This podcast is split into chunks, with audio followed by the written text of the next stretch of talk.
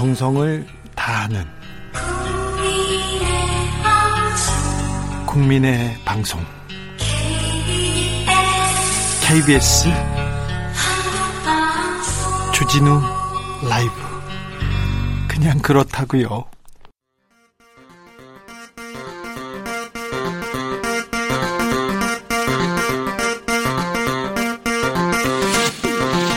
주진우 라이브.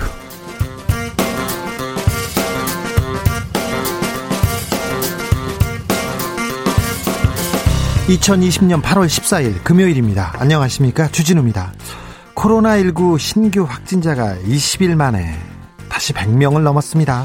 한동안 해외 입국자를 중심으로 발생했는데 이번에는 지역 발생 환자가 크게 늘어나서 더 걱정입니다. 코로나19에 대해서는 빈틈을 내주지 말고 무조건 까다로워야 합니다. 그런 다짐 해보게 되는 금요일입니다. 코로나 현황 주스에서 알아봅니다. 내일이 광복 75주년입니다. 광복절이 우리에게는 어떤 의미일까요? 북한에게는요? 또 일본에게는 8월 15일이 어떤 의미일까요? 광복절을 맞아서 문재인 대통령이 또 어떤 메시지를 내놓을지 궁금하기도 합니다. 민주평화통일자문회의 수석부의장 정세현 전 통일부 장관과 말씀 나눠보겠습니다. 이번 주 정치권 키워드는 역전 같습니다. 미래통합당 지지율이 더불어민주당을 넘어서 역전을 했고, 이재명 경기도지사 대권 지지율이 이낙연 의원을 넘어섰습니다. 역전했습니다. 역전의 요인은 무엇일까요? 정치연구소 영앤웅에서 알아봅니다. 나비처럼 날아 벌처럼 쏜다. 여기는 주진우 라이브입니다. 오늘도 자중자애, 겸손하고 진정성 있게 여러분과 함께하겠습니다. 오늘부터 사실상 광복절 연휴 시작됐습니다. 그런데 의사들은 파업하고 있고요. 코로나19 확진자가 갑자기 늘어나서 좀 걱정입니다. 대규모 집회도 연다고 합니다. 8월 15일 맞아서 그게 또 걱정이고요. 연휴니까 어디론가 휴가 가실 텐데 그래서 코로나 또 번질까, 이것도 걱정이고요.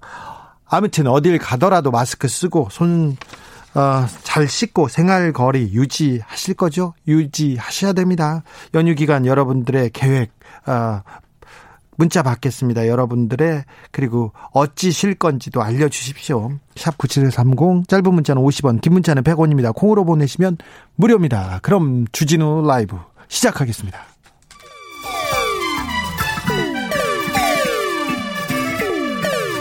(3805님) 그 언젠가 나를 위해 시사를 던져주던 단발머리 주진우 라이브.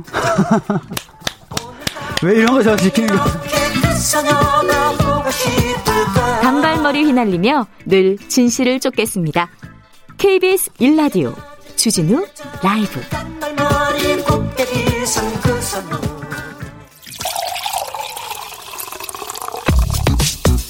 진짜 중요한 뉴스만 쭉 뽑아냈습니다. 줄라이브가 뽑은 오늘의 뉴스 주스. 정상근 기자, 어서 오세요. 네, 안녕하십니까. 잘 지내셨어요? 네, 잘 지내고 왔습니다. 어떻게 지내셨어요? 그래도 좀 비가 뭐 이후에 더 온다곤 하지만 네. 그래도 좀 소강 상태로 접어들어서 네, 정말 다행인 것 같습니다. 8월 15일 이 연휴에는 특별한 계획이 있으신가요? 아니요, 그 코로나19가 확산하고 있어가지고 집에 있어야지 뭐. 네, 그 전에도 집에 있고. 코로나 그렇죠. 확산되고 집에 있고. 네네. 네. 아무튼 가정적이신가요? 뭐 그런 건 아니고요. 집에 네. 식량이 바닥이 나고 있습니다. 아, 네. 집에서 많이 먹어서. 네. 잘하고 계시네요. 코로나 현황. 아, 걱정입니다. 아, 네, 걱정입니다. 정말 이 상황이 점점 심각해지고 있는데요. 그제하고 어제 이 신규 확진자가 50명이 넘었는데 오늘은 100명이 넘었습니다. 네. 아, 오늘 0시 기준 신규 확진자는 103명이고요. 이 지역사회 발생이 무려 85명입니다. 그렇죠. 지역사회 발생 계속 늘고 있어요. 네, 지난 3월 이후에 가장 많은 수의 확진자가 나왔다라고 하고요. 수도권 심각하지요? 네, 맞습니다. 서울이 31명, 경기도가 38명, 그리고 인천이 3명입니다. 그리고 부산이 5명, 충남이 3명, 광주 2명, 울산, 강원, 경북이 각각 1명. 네, 전국적으로 계속 확진자가 나오고 있습니다. 5월 이태원 클럽 확산보다 더 위험하다는 얘기가 나왔는데 이번에는 교회발 집단 감염 심각합니다. 네, 이 중앙방역대책본부에 따르면 그 현재 기준으로 집단 감염 사례는 이 서울 롯데리아 종사자 모임, 그리고 금투자 전문기업인 강남구의 골드트레인, 이 동대문 통일상가, 강남구 역삼동의 오피스텔, 성북구 사랑제일교회, 용인의 우리제일교회, 고양의 기쁨 153교회, 용인의 죽전고 대치고, 파주 일가족 및 커피 전문점, 부산 해운대 부산기계공업고등학교, 부산 사하구 부경보건고등학교, 병설중학교 성인반 등입니다. 특히 동대문 네. 시장으로도 번졌는데요. 특히 교회들 걱정입니다. 네, 그렇습니다. 경기 용인의 우리제일교회 관련해서는 이 전날 낮 12시 이후에 교인이 58명, 그리고 교인의 지인 2명 등 60여 명이 추가 확진 판정을 받았습니다. 예. 이 교회의 총 누적 확진자가 72명이 되고요.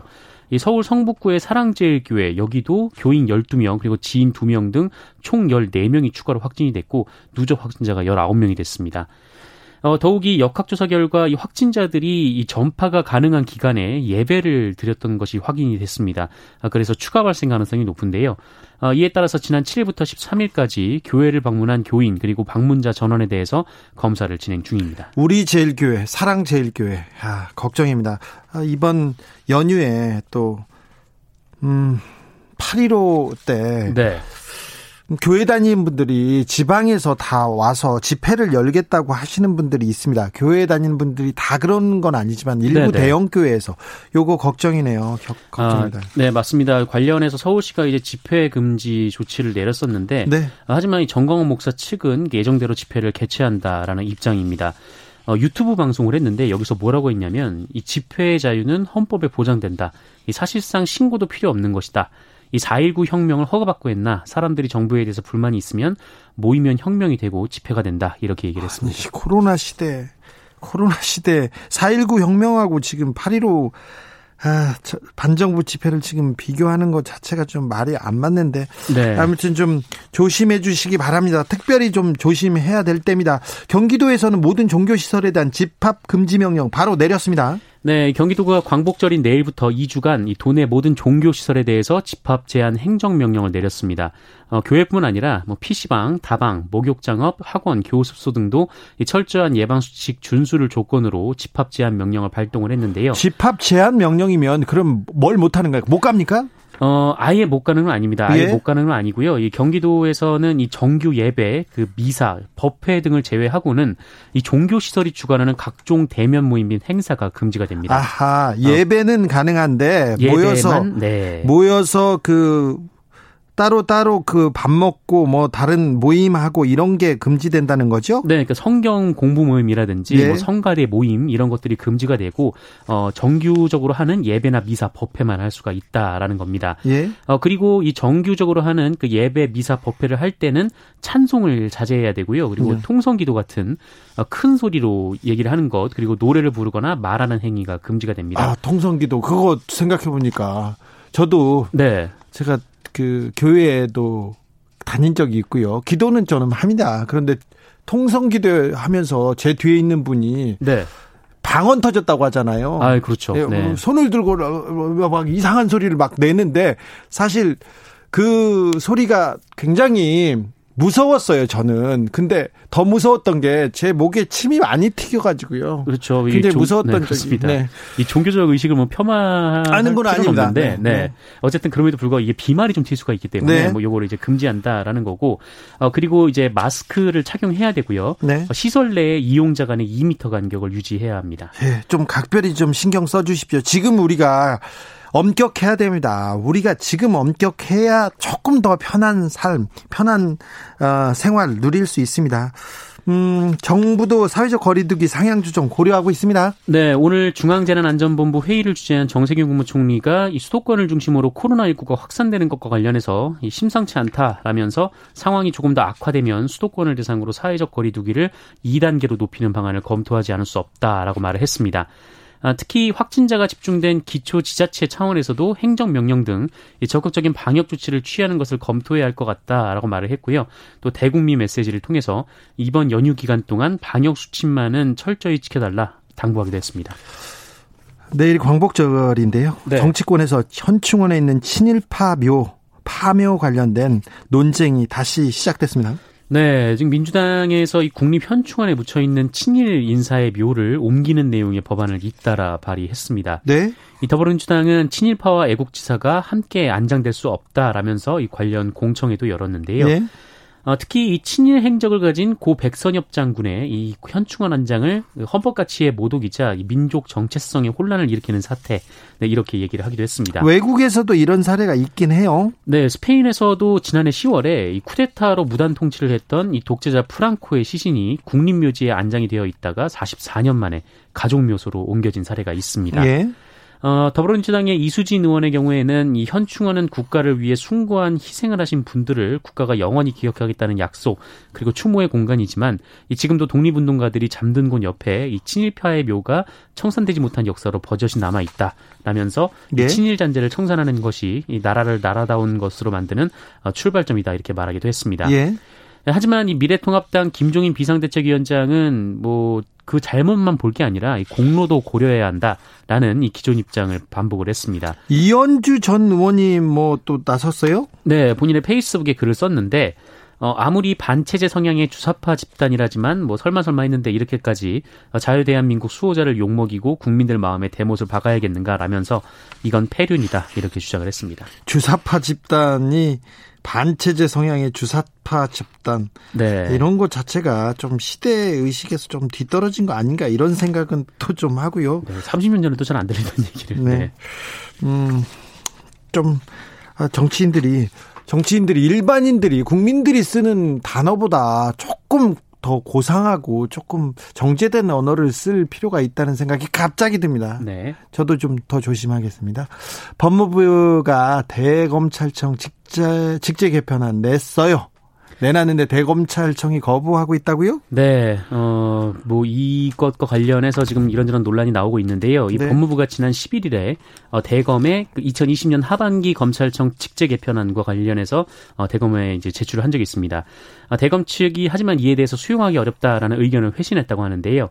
이번 직제 개편안은 대검찰청의 특수 공안 담당 차장검사급 직위 4개를 없애는 것이 골자인데 일부 언론에서는 이 검찰총장의 눈과 귀를 가리는 것이다 이렇게 비판을 하고 있지만 이 법무부에서는 그동안 이 대검찰청의 직접 수사 기능을 축소를 하고 이 검찰 행정 업무에 중점을 두는 이 검찰 개혁안의 연장선이다 이렇게 얘기를 하고 있습니다. 그런데 오늘 이 대검이 법무부가 추진 중인 검찰 직제 개편안에 대해서 신중 검토 필요라는 표현으로 반대 의견을 법무부에 냈다. 이런 보도가 나온 겁니다. 신중 검토 필요. 네. 이 대검은 이 회신 의견을 통해서 구체적 조직 개편안에 대한 문제점을 지적하고 또 일부 개선 방향도 제시했다라고 하는데 하지만 대검 측은 아직 이와 관련해서 공식적인 입장을 밝히지 않았고요. 법무부에서도 아직 별다른 입장이 나오지 않았습니다. 네. 법무부, 검찰, 이런 대검 이런 소식은요 별로 전하고 싶지가 않은 생각이 들어요. 저희들은 잘 체크할게요. 기자들이나 이렇게 이쪽 검찰에 대해서 잘 눈여겨보는 사람들은 잘 체크할 텐데 네. 이런 뉴스는 앞으로는 전해주지 말자고요. 이거 그만 좀 전하고 싶어요. KBS 공채 개그맨이 여자 화장실을 불법 촬영하다가 적발됐어요. 그런데 또 더 심각한 무슨 행위가 있었다고 하네요. 네, 이 KBS 건물 여자 화장실에 몰래카메라를 설치한 불법 촬영물이죠. 몰래카메라가 아니라. 네, 이 개그맨 박모 씨가 오늘 열린 첫 재판에서 범행 사실을 시인했습니다. 예.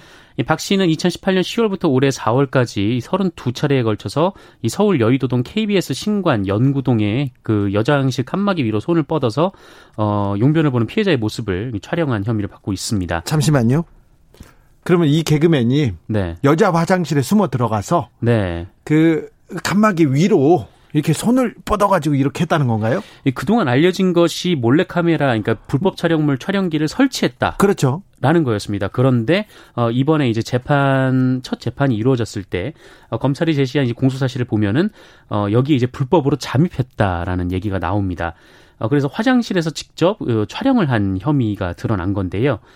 박 씨 측은 증거를 전부 인정한다라면서 이 사죄의 마음으로 피해자와 합의하기 위해서 노력하고 있다라고 말했습니다. 네. 여성분을 이렇게까지 촬영... 참 이해가 안 가는데요. 네, 이런 분들이 좀 있다고 합니다. 좀 엄벌해서 여자 화장실 가는 분들, 여자 화장실 가는 것을 무서워하는 사람들이 생겨요. 있대요. 많대요. 네. 그러니까 이런 좀 화장실은 좀 편하게 가야 될 거 아닙니까? 가서 쉬도록 해야죠. 네. 다음 소식으로 넘어가 보겠습니다. 네. 울산에서 사고가 났대요. 유독성 가스가 유출됐다는데 이건 어떤 내용인가요? 네, 오늘 오전 10시 44분께 그 울산시 울주군 온산읍 화산리 LG화학 공장의 이 5개 보관소에 있던 그 유독성 물질이 화재로 유출되는 사고가 발생을 했습니다. 여기도 LG화학이네요. 네, 그렇습니다. 그 이 사고로 이 흰색과 노란색 연기가 다량 발생을 하면서 이 공장 주변 하늘을 뒤덮었다라고 하는데, 인명피해는 없나요? 네, 현재까지 화재와 유출로 인한 인명피해는 없는 것으로 확인이 됐고요. 그런데 화학공장에서 뭐가 나왔으면 이게 몸에 좋은 건 아닐 거 아니에요? 그렇습니다. 뭐 노란 연기가 뭐 하늘에 있는 걸 보면은 좀 섬뜩하기도 하고요. 예. 이 소방당국은 유출된 물질이 이 CCTA라고 불리는 유독성 물질이라고 밝혔습니다. 삼키거나 피부와 접촉을 하면은 자극을 일으킬 수 있고 이 알레르기성 피부 반응을 유발할 수 있다라고 하는데요. 네. LG화학은 이 CCTA라는 물질을 이 작물 보호제 제품을 생산하는 원료로 사용을 하고 있다라고 합니다. 이 LG화학 측이 입장을 밝혔는데요. 심려를 끼쳐드려 죄송하다라면서 철저한 원인 파악을 통해서 이러한 유형의 사고가 재발하지 않도록 하겠다라고 밝혔습니다. 다만 이 소방의 발표와는 달리 불이 난 것은 아니다라면서 이 CCTA가 분해하면서 휘발성 가스 물질이 발생한 것이다라고 설명을 했습니다. 이거 죄송하다면 그냥 넘어갈 일은 아닌 것 같아요. 일단 인명피해는 없지만 자연의 피해가 분명히 있을 거고요. 이게 자연의 노란 연기가 좋을 리도 없어요. 그리고 분명히 계산할 수 없는 수치의 그 피해이기 때문에 대부분 이런 때는 그 대기업 얘기를 듣고 막 그냥 지나가곤 했는데 이런 사고가 난 것 자체가 문제인데 그 주의를 소홀히 했기 때문에 이 문제에 대해서 책임을 강하게 물면요, 앞으로 이런 사고가 없거든요. 네. 화학공장 더 조심해야 되는데 돈도 많이 버시는 분들이 더 조심하셔야죠. 이 부분도 저희가 계속 지켜보고 있다가 어떻게 처리했는지 살펴보고 있다가 또 알려주자고요. 네, 알겠습니다. 오늘도 감사했습니다. 주스 정상근 기자 함께했습니다. 고맙습니다. 606님입니다. 주 기자님 제발 홍보 좀 해주세요. 홍보요? 저희가 홍보하면 안 되는데, 마스크 착용이 잘못됐습니다. 턱에만 걸치고 코는 안 가리는 사람은, 그런 사람이 얼마나 많은지 답답하고 불안합니다. 그런 사람들이 있어요. 좀 답답하니까 내리고 다니고 있는데 지금 다시 마스크를 잘 써야 되는 그런 상황입니다. 각별히 좀 주의해 주십시오. 9193님, 연휴에 구례로 수해봉사 갑니다. 주 기자님도 같이 가시죠. 연휴에 저는 좀 할 일이 있고요. 좀 취재가 있어가지고 저는 좀 빼주십시오. 마음만 같이 이렇게 가겠습니다. 4332님, 임신 중에 와이프에게 맛있는 요리해주면서 집에서 에어컨 바람 쐬며 지낼 생각입니다. 다고마 건강하게 태어나렴, 이렇게 얘기했습니다. 다고마 건강하게 있어 주오. 예. 0353님, 비자 없이 방콕으로 떠납니다. 마트 털어서 냉장고 가득 채워서 신나게 쉬고 먹고 놀고, 이게 여행입니다. 다들 방콕 추천합니다. 집에서 잘 먹고 잘 노는 법, 이거 굉장히 중요한 이 코로나 시대를 견디는 방법이기도 합니다. 2693년 정선태, 김갑수님이 추천해 주신 책 읽으면서 집콕할 겁니다. 이거 좋은 방법입니다. 책의 맛. 다른 프로그램에서 책 비평, 그다음에 책 소개 프로 있는데요. 주진우 라이브 책 소개 코너가 가장 뭐라고 해야 되나, 퀄리티가 높다, 이런 평가를 지금 평단에서, 출판계에서 듣고 있습니다. 제가 하는 얘기가 아니고요. 출판계에서 한다는 얘기입니다. 6300님, 제주는 37도 육박하는 폭염에 정말 힘듭니다. 제주로 휴가 오는 분들 제발 방역지침 잘 지켜주세요.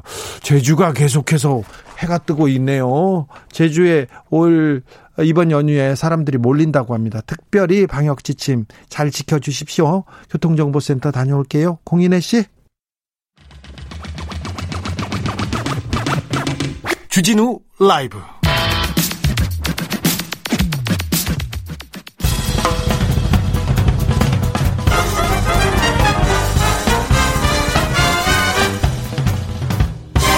훅 인터뷰. 모두를 위한, 모두를 향한, 모두의 궁금증 훅 인터뷰. 내일이 광복 75주년입니다. 그런데 코로나가 확산세여서, 그리고 긴 장마에 수해 피해 지역도 있고, 아, 정신은 좀 없습니다, 광복절에. 그런데 광복절의 의미 되새겨봐야 됩니다. 그리고 최근 북한 이슈들도 좀 짚어봐야 되겠습니다. 한반도의 현인 민주평화통일자문회의 수석부의장 정세현 전 통일부 장관 모셨습니다. 안녕하십니까? 네, 안녕하십니까? 네, 건강하시죠? 네, 건강합니다. 네, 오늘도 멋지십니다. 왜? 네, 뭐가 멋져? 넥타이가 좋아 보이셔가지고. 아이고 참. 네. 아, 이거 비싸기는 한 거지. 네, 풀러놓고 가셔도 괜찮습니다. 네. 장관님, 내일이 네. 광복 75주년입니다. 네. 광복절, 뭐, 코로나 시대이긴 하지만 우리한테 의미 있는 일인데, 이번 광복절 맞는 기분 어떠신지요? 글쎄, 뭐, 그, 광복 75주년, 뭐, 북한식으로 오면은 정주년, 우리식으로 오면 끝까지는 해기 때문에, 네. 뭔가 남북관계가 그 좋게 발전되어 나가고 있었더라면은, 뭐 큰 행사도 공동으로 할 수 있는 그렇죠. 그 시점인데 이게 뭐 남북 관계가 2019년부터 스톱이 되고 네. 더구나 금년 6월 달에는 연락사무소까지 폭파하고 남북관계 전부 지금 얼어붙었죠. 네. 얼어붙은 데다가 설상가상으로 또 이게 북쪽에도 지금 비가 엄청나게 들어왔습니다. 네. 코로나 청정국이라고 주장은 하지만 실제로 코로나 관련해서 방역물자를 남쪽에서 민간단체가 보내고 있죠. 보내고 있는데 받았단 말이에요. 네. 코로나가 없으면은 필요 받을 없겠죠. 필요가 없잖아요. 네. 그러니까 네. 코로나, 그다음에 그 수해 및 장마, 네. 그다음에 예, 미국이 선도하는 주도하는 유엔 대북 제재 때문에 경제가 지금 굉장히 어렵고 눈코 뜰 새가 없는데 그런데다 대고 우리가 물색 없이 우선 75주년 광복절이라고 해서 내일 대통령께서 무슨 말씀을 하실지 지금 내가 알 수는 없지만 네. 무슨 얘기가 나간다는 게 오히려 지금 그 생뚱맞은 일이 될 것 같아요. 그래도 이 광복절 기념식에서 대통령이 어떤 메시지를 던져서 북에게도 그리고 일본에게도 던져서 이 물꼬를 좀 트야 되는 거 아닙니까? 그게 도리상 그렇죠. 그러나 네. 현실적으로 원칙론적인 얘기밖에 못해요. 북쪽에는 앞으로 지금 남북관계 그 개선을 위해서 한 번 더 평화를 정착시켜야 된다는 점에서 이번에 어려운 고비를 넘기고 나면은 다시 또 관계 개선을 향해서 우리 손잡고 나가자 하는 정도의 얘기는 할 수 있겠고. 근데 이제 일본을 상대로 해서 메시지를 내는 것은 그게 쉬운 일은 아닙니다. 지난해 광복절에는 그, 물론 수출 규제가 바로 들어왔기 때문에 일본한테 메시지를 내긴 했는데, 이번에도 그래서 일본한테도 한마디 할 거는 같은데요. 아니, 근데 최근에 또 그, 징용 배상 문제와 관련해서 또 가산돼 있죠. 재산 뭐 압류인지 예. 처분하는 판결이 나오면서 그, 한일 관계가 좀 불편해졌기 때문에 일본에 대해서도 역시 그 과거사 문제와 관련된 진전된 입장을 기대한다는 정도 메시지가 나가는 선에서 클 수밖에 없지 않나. 네. 우리나라도 지금 그 집중호우로 피해가 큰데요. 북한 피해 어떻습니까? 지금 상황이? 근데 이제 같은 양의 비가 내려도 네. 우리는 수해 복구 능력이 있습니다. 네. 하수구, 배수구도 잘 돼 있고요. 뭐 또 잘한 데도 있지만 하여튼 우리는 장비도 많고, 예. 또 여러 가지 그 주민들 독자적으로도 피해 지역 주민들 독자적으로도 뭔가 자발적으로 그 복구를 하기 위한 노력을 하는 게 익숙해져 있어요. 예. 근데 북한의 경우에는 모든 걸 국가가 해줘야 되기 때문에. 그런데 국가는 그걸 밀어줄 수 있는 그런 장비나 물자가 상대적으로 우리도 훨씬 딸리기 때문에 어려워요. 그런데 우리가 도와주고 싶어도 좀 도와줘야죠. 94년 수해를 당했을 때 북한이 도와준다고 했을 때 우리가 받았지 않습니까? 84년. 84년입니다. 84년. 죄송합니다. 아니요. 84년이지. 네. 풍납동. 네. 아, 그렇지. 네. 자, 그때는 북한이 도와줬지 않습니까? 우리도 북한 수해 복구 우리가 좀 도와줄게, 코로나도 도와줄게 그러면서 이럴 때 또 조금. 근데 어저께 그 북한의 김정은 위원장이 노동당 정치국 회의를 열어가지고 수해복구 관련된 여러 가지 지시를 내리면서 외부의 지원을 일체 받지 않겠다는 입장을 밝혀버렸다. 아이고, 네, 좀 받지. 네, 네, 이유가 있어요. 이유가요?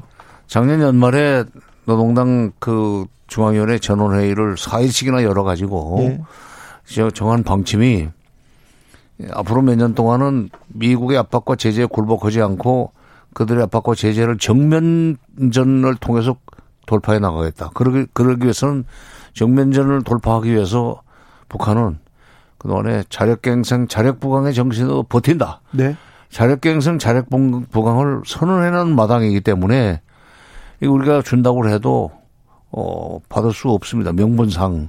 다만 이 소리 없이 슬그머니 갖다 놓으면 뭔 얘기를 쳐고 그건 활용을 하겠지만 이게 정부가 하는 일을 그렇게 할 수는 없잖아요. 네.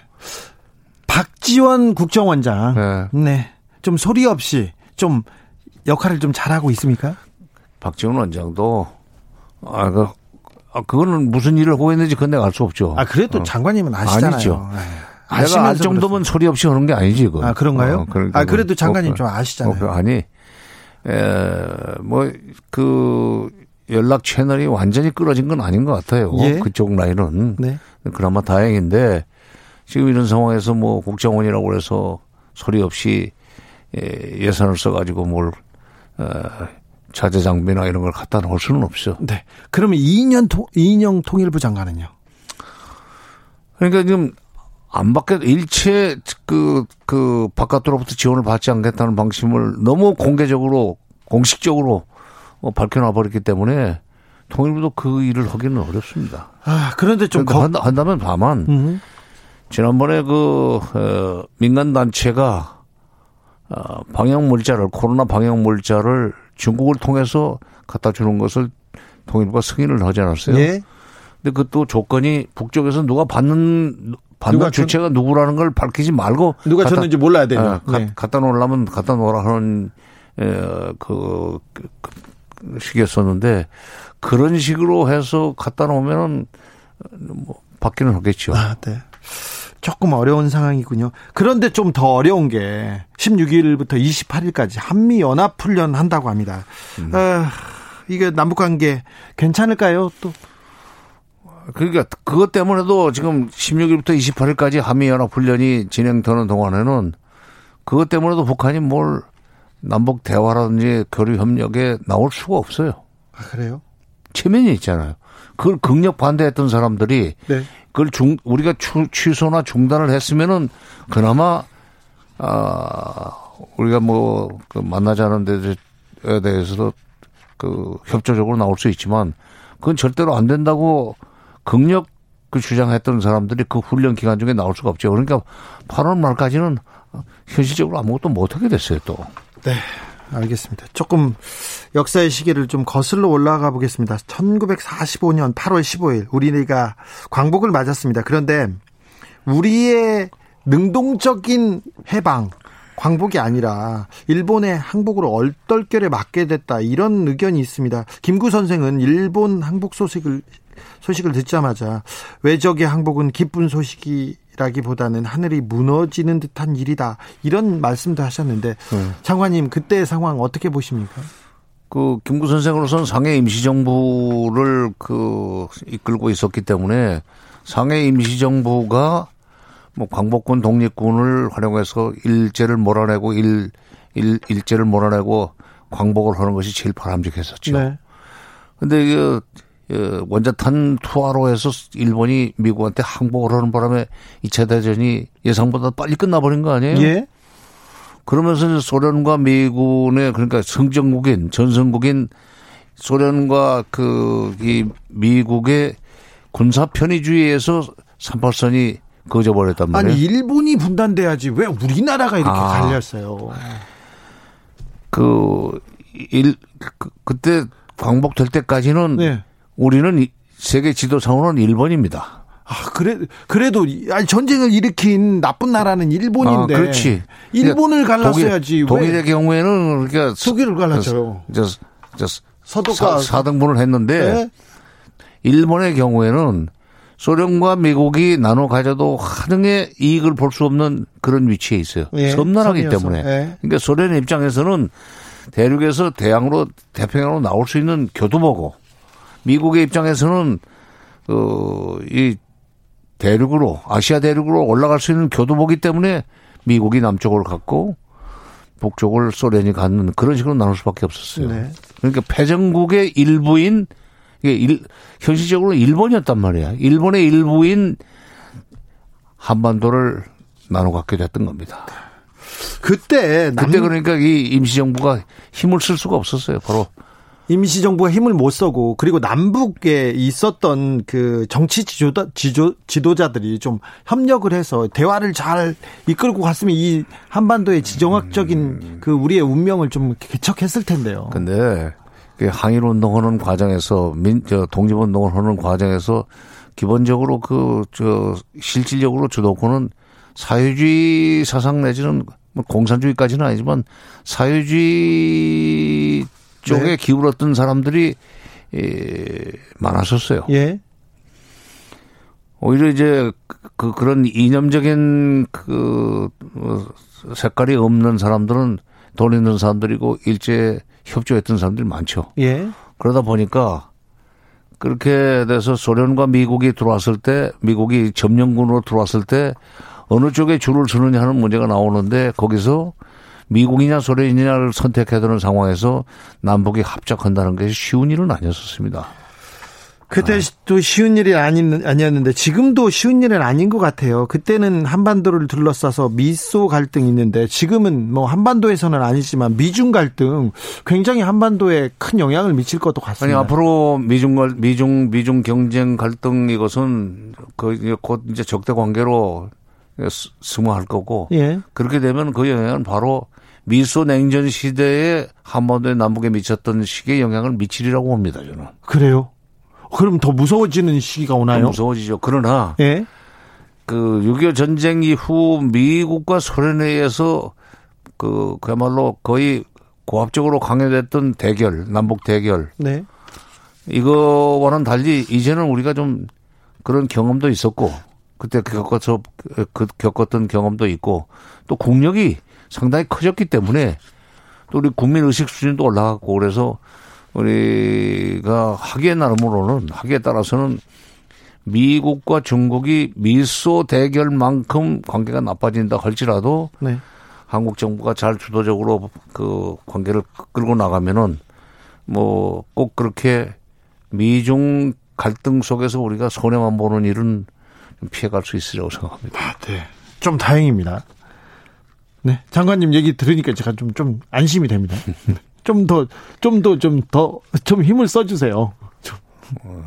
저기 장관님 하나 더 물어보겠습니다. 일본은 우리나라는 뭐 광복절이고 경축일인데 일본은 패전한 종전기념일 아닙니까? 그래서 일본의 8.15는 어떤 의미를 가지고 있습니까?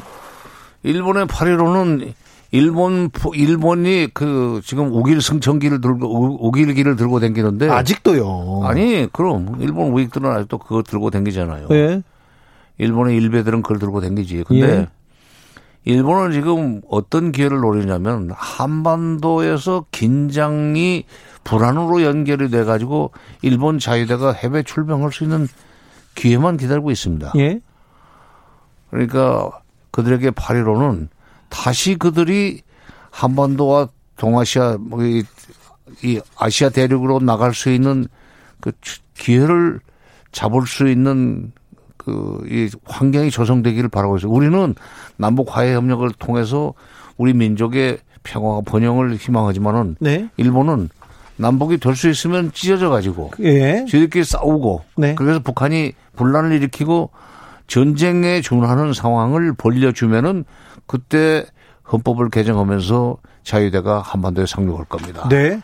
그걸 기다리는 각오를 다지는 날일 거예요, 그들은. 아무튼 일본은 한국하고 남북이 좀 화해하고 잘 되는 꼴을 못 보려고. 도움이 안 되는 나라예요. 그렇죠. 도움이 안 되죠. 일생에 도움이 안 되는 일본을 어떻게 해야 됩니까? 가깝게 있기 때문에 어쩔 수 없어요. 그러니까 그래요? 그 일본이 그 한반도 남북이 잘못되기를 바라는 그 것을 확실히 우리가 안다면 네. 국내 보수 단체들도 네.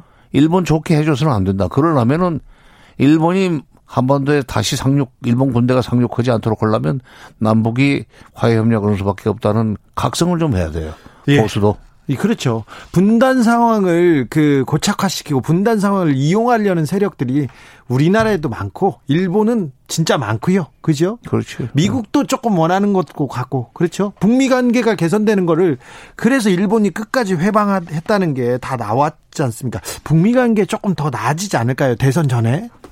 대선 전에는 어려워요. 어려운가요? 네. 좀 트럼프 대통령한테 말을 해가지고 좀. 아니, 그거는 트럼프가 지금 선거에 이용하기 위해서 일종의 퍼포먼스 차원에서 김정은 위원장과 만나고 싶어 할 거예요. 네. 그런데 북한은 그런 식으로 만나가지고 남는 게 뭐냐. 예. 또 당선될지 안 될지도 모르는데. 아니, 그렇지. 그런데다가, 예, 그 전에 보니까 2018년 6.12 싱가포르 회담 때 그렇게 철석까지 약속했던 것도 네. 돌아가서 실무 관료들이 발목 잡으니까 아무것도 못하던 사람인데 네. 트럼프뿐만 아니라 앞으로 바이든이 되더라도 그 자기들이 요구하는 것을 들어주는 조건으로 북핵 문제를 풀자고 하면은 정상회담 나가지만 네. 그러나 그게 없으면은 안 나갈 겁니다. 그래요? 북한이 오히려 조 바이든의 민주당과 같이 또 여기도 협상 채널을 열고 좀 준비하겠죠? 대화를 북한이? 아니요. 그건 할 수밖에 없어요. 네? 바이든이 당선돼도 할 수밖에 없는 게 북핵 문제는 이미 단순한 대북 정책의 문제가 아니에요. 예.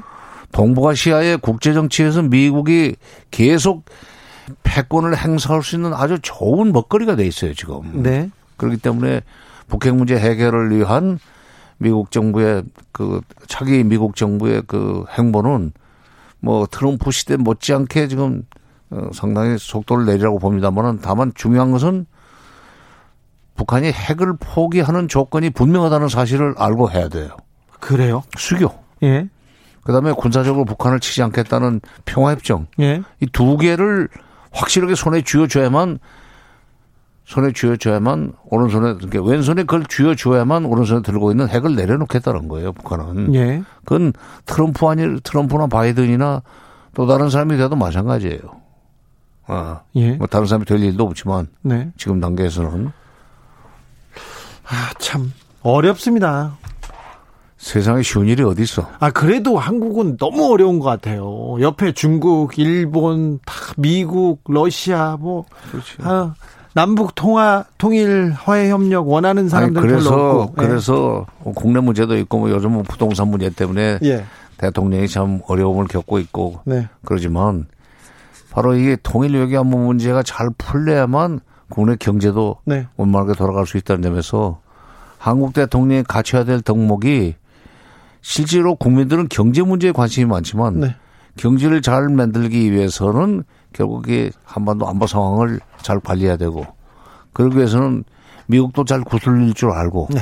북한도 구슬릴 줄 아는 그런 이제 특별한 재능을 가진 사람이 대통령이 돼야 돼요. 무턱대고 네. 그냥 북한 때려잡기 식의 구호만 외치는 사람은 절대로 국민들한테 평화를 가져다 줄 수가 없습니다. 네, 한평생을 우리 한국의 통일 그리고 외교 안보 전략 이런 거에 헌신하셨는데 장관님 부동산 문제는 어떻게 풀어야 됩니까?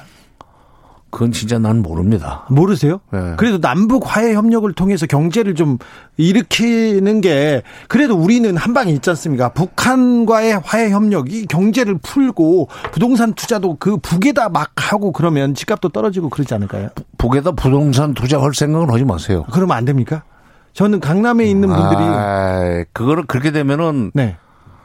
북한이 제일 싫어할 일이 그런 거예요. 걱정하는 게 남쪽에 부자들이 와서 땅 사는 거. 예. 그건 절대로 안 돼요. 어느 정도는 좀 꿈은 꾸지 말아야 돼요. 어느 정도 팔고 그걸로 경제 개발하고 그러면 안 될까요? 그건 아닐까요? 그렇게 되면 북한이 결국 남쪽한테 먹힌다는 생각을 하기 때문에 그건 안 됩니다. 알겠습니다. 부동산 문제는 제가 장관님께 안 물어보겠습니다. 네. 미중 갈등 속에서 우리 외교 전략에 대해서 조금 더 물어보겠습니다. 아직도 한미 동맹이 최우선돼야 된다, 나머지는 다 부차적인 거다, 이렇게 생각하는 사람들이, 이렇게 생각하는 외교관들이 많은 것 같아요. 제 생각에는. 어떻게 해야 됩니까? 머리를 바꿔야 되는데, 한미 동맹은 사실은 우리의 안보라든지 생존을 위한 수단에 불과한 겁니다. 네. 응? 네. 동맹은 수단이에요. 네. 방법이고. 네. 근데 그 방법이 완전히 목적이고 그 가치가 되어버렸어요. 네. 그걸 바꿔야 돼요. 그러니까 동맹이라는 것은, 한미 간의 한미 동맹이라는 것은 한국의 그 국가 안보를 좀 더 안전하게 보장할 수 있는, 안전 보장을 할 수 있는 수단이나 방법이다. 근데 우리가 돈이 없어가지고 가난해서 모든 걸 미국한테 군사적으로 의존할 수밖에 없었던 시절에는 한미 동맹이 결국 우리를 살려줬는데, 이제는 우리도 독자적으로 얼마든지 북한과 그 대결해도 군사적으로 밀리지 않을 그런 정도 힘이 있어요. 네. 이제 자신감을 가져야 돼요. 그렇다고 해서 동맹을 깨자는 얘기는 아니에요. 그렇죠. 동맹은 놔두고도 얼마든지, 우리가 지금 문 대통령이 임기 중에 전시작전 통제권을 찾아오겠다고 하기 때문에 이제 기대를 합니다만은, 전시작전 통제권이 돌아오면 동맹에 의존할 수 해왔던 사람들의 그 고정관념은 이제 더 이상 설 자리가 없습니다. 예, 예. 우리가 이제 전시작전 통제권을 찾아오고, 그 다음에 그 경제력에 걸맞는 군사력을 이미 갖춰놨으니까, 우리가 지금 세계 6위 경제 군사대국이에요. 예. 그거 가지고 얼마든지 북한을 억제할 수 있으니까, 그때쯤 되면 전시작전 통제권을 찾아오면은 동맹에 대한 의존도도 내려갈 거고, 네. 그렇게 되면은 동맹을 건드리는 행동을 일체 하지 말아야 된다는 외교관이나 무슨 장군 퇴역장성들의 얘기는 국민들한테 이제 안 맥혀 들어갈 겁니다. 예.